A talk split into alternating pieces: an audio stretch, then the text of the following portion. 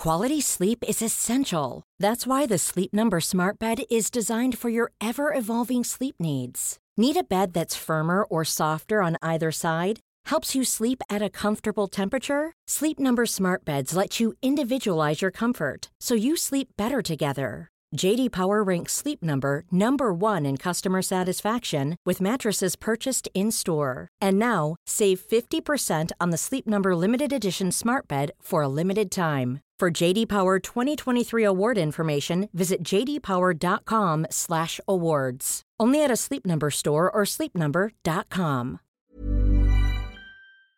Je suis avec Mouloud Achour, bonjour. Salut. Je voulais commencer avec la question préférée de mon patron. C'est comment il était euh, Mouloud quand il était enfant? Bah, il était enfant. Est-ce que tu étais du genre timide? Je le suis toujours. On va pas faire euh, euh, des caisses là-dessus, mais euh, par exemple, j'avais pas envie que cette interview soit filmée. Euh, je donne pas trop d'en- d'entretien. Euh, c'est pas mon truc. Je laisse beaucoup la parole aux autres quand, quand je travaille. Des fois, j'ai même du mal à me faire comprendre euh, de mes équipes parce que j'ai un, un vrai, vrai souci de timidité. Donc, euh, euh, mais c'est lié à plein de choses. Ouais, je suis très timide. Ouais. Je voulais revenir sur le- les débuts de ta carrière. Tu as commencé euh, en écrivant pour Radical, c'est ça? Avant ça, j'étais chez Fréquence Paris Pluriel, euh, qui, était qui est toujours une radio associative euh, qu'on peut écouter sur Paris, sur le, le- le réseau 106.3, et on faisait une émission qui mélangeait déjà à l'époque rap, politique, ça s'appelait Conscious Time, c'était une émission sur le rap conscient, alors que je pense que j'étais vraiment totalement inconscient quand je faisais ça, mais je suis, avec du recul, je suis très content d'avoir fait ça, c'était en 96, 97, voilà, ça nous fait 20 ans de carrière. T'avais 17 ans 17 ans, ouais. T'étais bénévole dans cette radio Ouais, ouais, ouais, c'est une radio euh, que j'ai rencontrée euh, grâce euh, aux, aux- aux gens du mouvement de l'immigration et des banlieues. Et en fait, c'est une radio qui avait la particularité de laisser son antenne à énormément d'associations. Et on était entre l'émission turque et l'émission sur le graffiti. Voilà, l'émission de la communauté turque. Ça faisait quoi de commencer à la radio? Parce que maintenant, ton support euh, plutôt favori, c'est la vidéo. Ben, en fait, j'ai un rapport assez euh, euh, étrange avec la vidéo ou même avec le travail, c'est que je fais pas de différence entre les supports. Un entretien, c'est un entretien. un papier, c'est un papier qui soit lu, écrit ou raconté ou filmé. Donc j'ai jamais réussi à faire de différence en fait. La seule chose pour moi qui est importante, c'est que ce soit intéressant. Et, euh, le mot euh, qui hérisse les poils de, plein de gens, c'est que ce soit euh, captivant. Souvent, on se perd en disant entertaining, mais quand on dit entertaining, c'est qu'on copie toutes les mauvaises recettes de la culture américaine, alors que captivant, c'est quelque chose qui m'intéresse d'être toujours captivant. Même si, à la base, c'est pas quelque chose qui, est censé nous captiver. Mais, mais moi, j'ai pas fait d'école de journalisme. J'ai juste, pour moi, la sensation que c'est euh, un travail de, de passeur. quoi. C'est qu'on est là pour faire partager euh, cette curiosité. Et je pense que quand j'aurai plus de curiosité, j'aurai plus de souffle.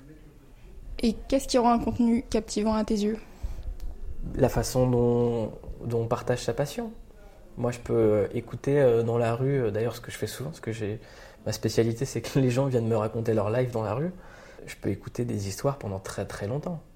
Avant, je sortais beaucoup le soir et je passais plus de temps à l'extérieur de la boîte à écouter les gens euh, euh, et à rigoler plutôt que à, à boire des verres euh, avec, avec des cons à l'intérieur. Et justement, tu parles de partage, j'ai l'impression que c'est un truc qui revient régulièrement.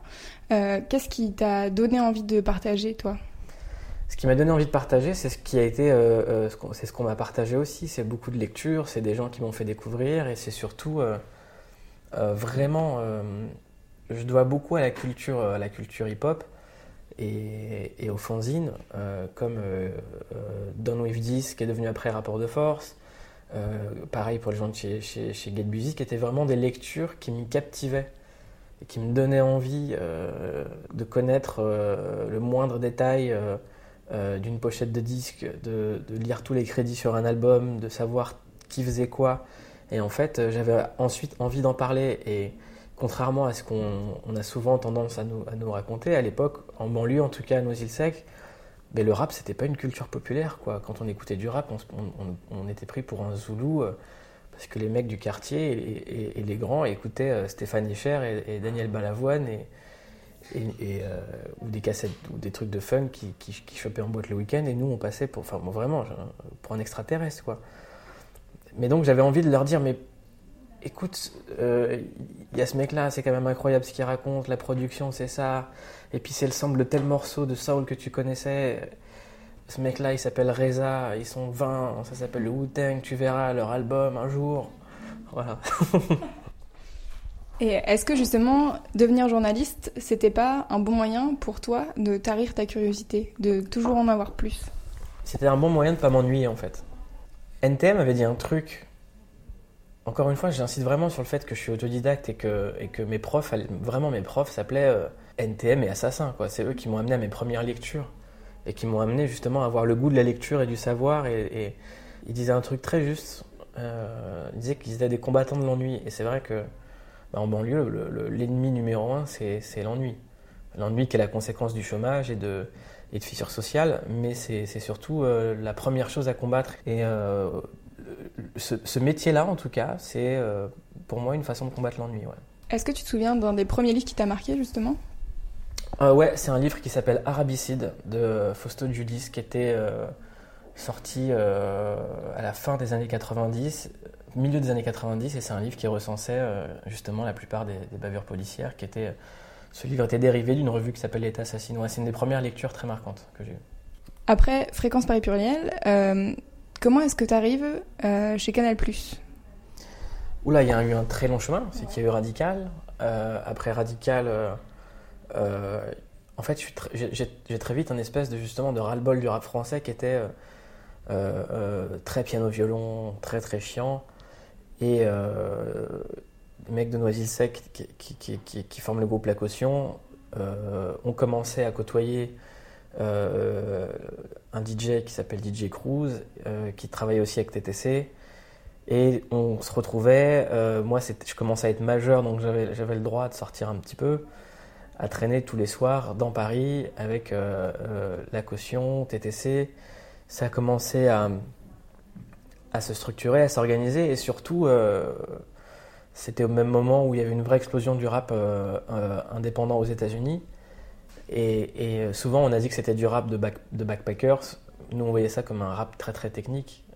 Eminem en est d'ailleurs le produit de cette scène-là. Et je me suis dit, bah, en fait, le rap français, j'écrivais beaucoup sur le rap français et ça, ça, ça, ça m'éclatait plus en fait.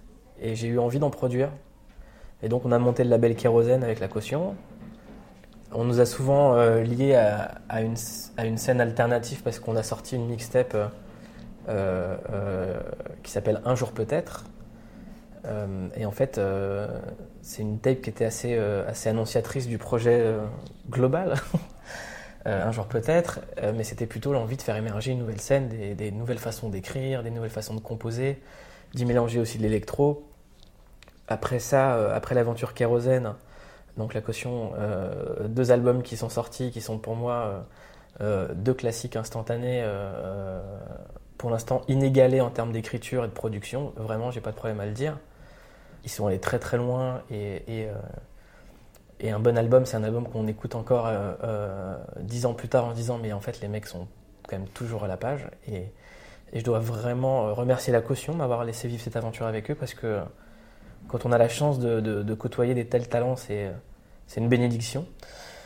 Et après ça, en fait, euh, on m'a demandé de travailler sur un documentaire. J'ai rencontré Ariel Wiesman, euh, qui travaille à Canal+. Et on a fait un documentaire qui, était assez iconoclaste, euh, qui s'appelle la, phase B du hip-hop. Documentaire qui n'a pas été hyper compris au début. Et je l'ai revu il n'y a pas longtemps. Et en fait, malheureusement, il a été assez prophétique pour plein de choses. il, annonçait la, la fin d'un rap euh, qui allait en laisser naître un autre. Et je trouve qu'aujourd'hui, on revit un âge d'or du rap français. Après l'expérience musique et le documentaire, euh, Ariel a essayé de me faire faire des trucs un peu à la télé, notamment sur, Canal, mais j'ai pas aimé. Enfin, ça s'est mal passé. Et euh, par le biais d'une amie, Aurélie, et, de, de High Tech de la Caution, on a fait une cassette vidéo avec China, chez moi. Elle a été atterrie sur le bureau des gens de chez MTV et ils nous ont demandé de faire une quotidienne euh, appelée Select pendant un an. Et puis après, j'ai fait une autre émission. Et puis après, euh, Il y a eu les émeutes de 2005 à Clichy-sous-Bois. Ma mère habitait là-bas. On, m'a fait signifier à MTV que j'avais pas le droit de parler de ça, donc ça m'a saoulé. Je suis parti. Euh, et j'ai atterri dans la matinale de Canal pour suivre la campagne présidentielle. Après ça, il y a eu le Grand Journal. Puis après le Grand Journal, il y a eu Click. Après, on s'est fait dégager de Canal parce que l'émission Click ne marchait pas. Et euh, on nous a laissé carte blanche sur Internet. Et aujourd'hui, Click, c'est un site sur lequel les gens cliquent. que veux-tu que je te dise? Justement, la création de Click est hyper intéressante parce que tu fais sur Internet ce que tu peux pas faire à la télé. Justement, euh, on parlait euh, d'interviews longues. Mhm. C'est totalement un truc euh, qui est compliqué à faire en télé. tu sais que la première de clic, c'était 40 minutes avec Pierre Berger pour son dernier entretien. Et l'année dernière, on a livré une quotidienne qui est le gros journal où il y avait tous les jours plus de 20-26 minutes d'entretien avec une personne, voire deux. À partir du moment en fait, où on a réussi à sortir du cadre, Hey, I'm Ryan Reynolds. Recently, I asked Mint Mobile's legal team if big wireless companies are allowed to raise prices due to inflation. They said yes. And then when I asked if raising prices technically violates those onerous two year contracts, they said, What the f are you talking about, you insane Hollywood ass? So to recap, we're cutting the price of Mint Unlimited from $30 a month to just $15 a month. Give it a try at mintmobile.com slash switch. $45 up front for three months plus taxes and fees. Promoting for new customers for limited time. Unlimited more than 40 gigabytes per month. Slows. Full terms at mintmobile.com. Et qu'on a pris cette liberté avec Leap, maintenant les gens savent qu'on, que c'est notre marque de fabrique. Et euh, cette année, on revient avec une, une itération de clic à la télévision qui est justement l'envie de réconcilier deux mondes. Ça s'appelle Clic Dimanche et c'est une émission d'actualité où c'est le regard de Clic sur le monde actuel. Voilà, c'est 52 minutes d'information euh, à 14h25 en clair le dimanche. Donc c'est nouveau. Et, et, je pense pas que c'est euh, qu'il y a des choses qu'on peut pas faire à la télé. Il y a des choses qu'on n'ose pas faire. C'est pas pareil. Et du coup, est-ce que tu penses que Canal a eu confiance une fois qu'ils ont vu ce que vous faisiez sur clic.tv et que du coup après vous avez pu faire l'émission euh, que vous bah, allez proposer là à la rentrée comme, dirait Caris, euh, les hommes mentent mais pas les chiffres. Et les chiffres de clic ne mentent pas. Et, euh, ces, chiffres, ces, chiffres, nous ont donné notre liberté absolue. Aujourd'hui, on jouit d'une liberté totale que j'ai jamais eue. Et c'est grâce. Euh, et c'est pas grâce à mes beaux yeux ou c'est pas grâce à quoi que ce soit. C'est juste que les chiffres de clic sont. sont on est surpris toutes les semaines de, de, de, ce qui se passe autour de clic. Ouais. Mais ce qui est surtout intéressant avec clic, c'est que vous faites des entretiens avec des personnes, alors soit euh, ultra célèbres, soit justement qu'on découvre euh, aujourd'hui. Et c'est jamais des entretiens euh, buzz, qu'est-ce que tu préfères entre ça et ça, ou des trucs comme ça. C'est vraiment des discussions. Et, des conversations. Des conversations, c'est ça. Et je pense que c'est ce qui fait la marque de fabrique de Click. Est-ce que tu es toi la marque de fabrique aussi ou est-ce que d'autres personnes dans la rédaction Non, aujourd'hui, euh, Click pourrait pas se faire euh, sans euh, Elsa, notre programmatrice, sans Anthony, notre rédac chef, sans Charlotte, sans Laura qui travaille avec nous, sans Jalal, sans Edouard, sans tous les gens qui forment cette équipe. On est une production. je suis associé avec Rudy, avec Leila. Enfin voilà, c'est un ça c'est vraiment une clique quoi. C'est pas c'est pas une c'est pas une aventure personnelle. Clic, c'est collectif. Et, et, euh, c'est le bouton sur lequel on appuie pour partager des choses sur Internet. C'est ce que je fais le plus. Je, quand on regarde mes réseaux sociaux, il y a très peu de choses personnelles. Il y a beaucoup de choses que je. beaucoup d'articles, beaucoup de vidéos, beaucoup, de trucs que j'aime bien. Et je, tiens à, remettre le collectif au, cœur euh, du quotidien des gens.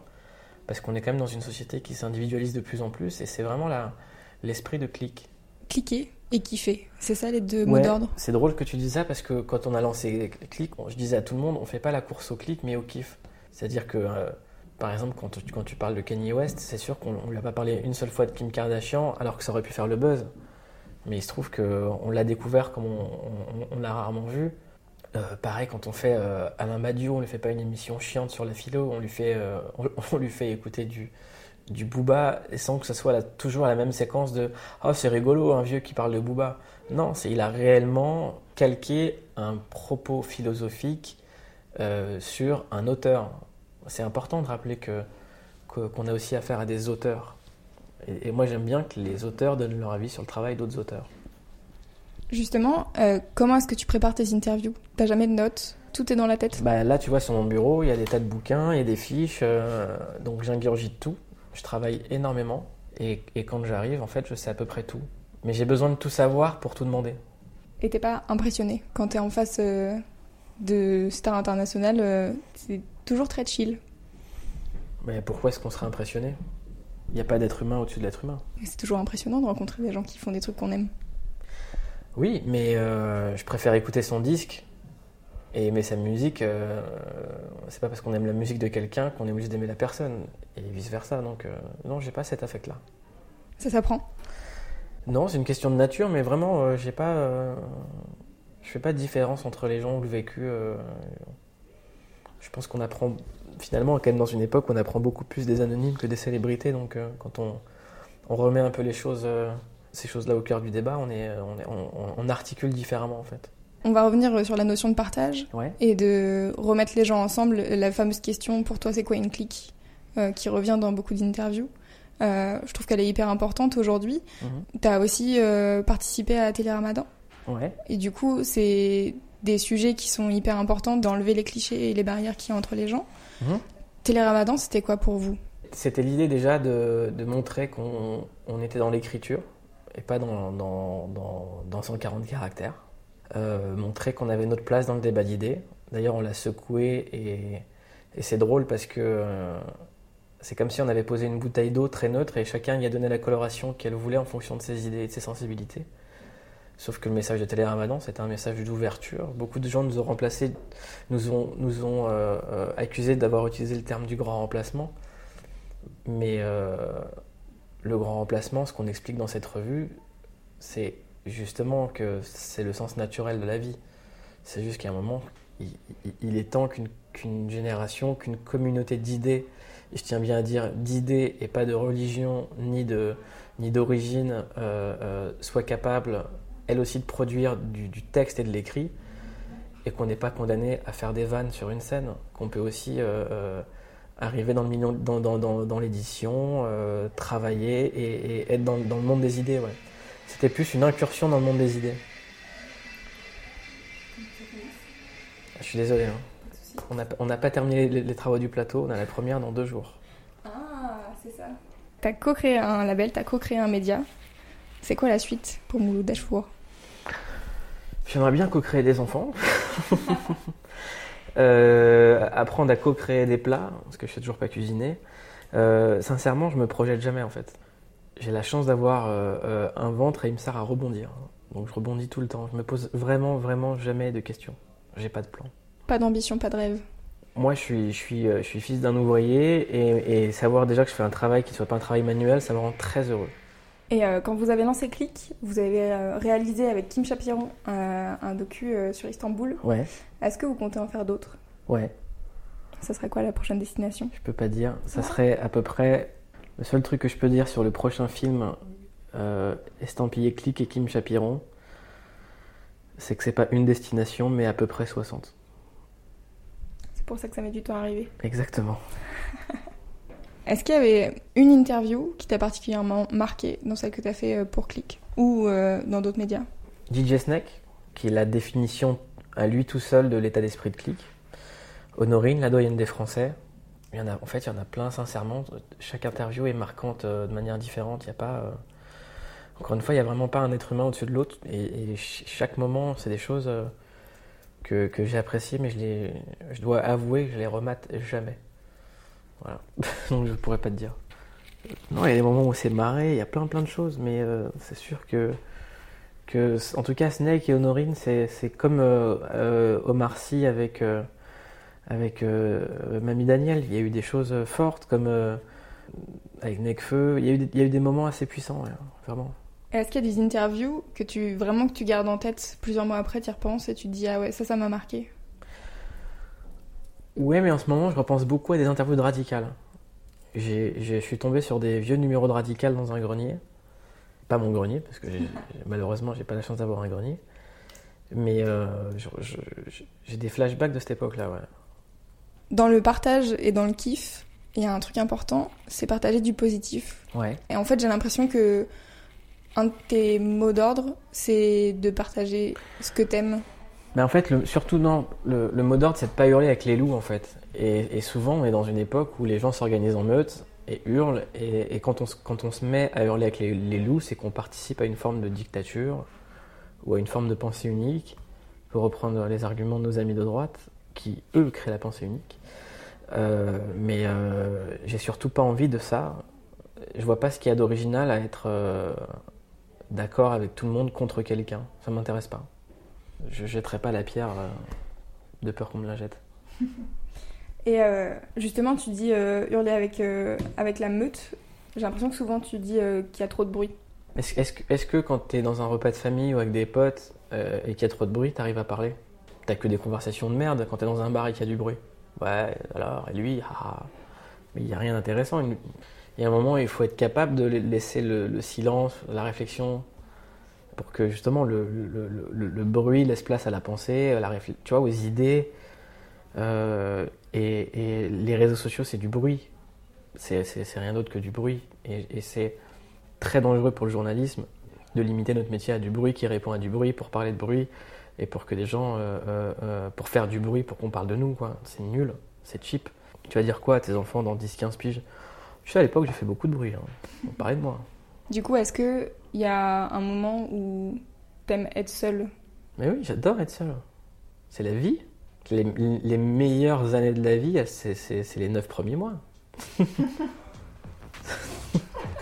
Mais oui. bah écoute, merci beaucoup. Mais merci à toi. C'est très gentil d'avoir répondu à mes questions. merci d'être venu jusqu'à nous. Avec joie. Très cool.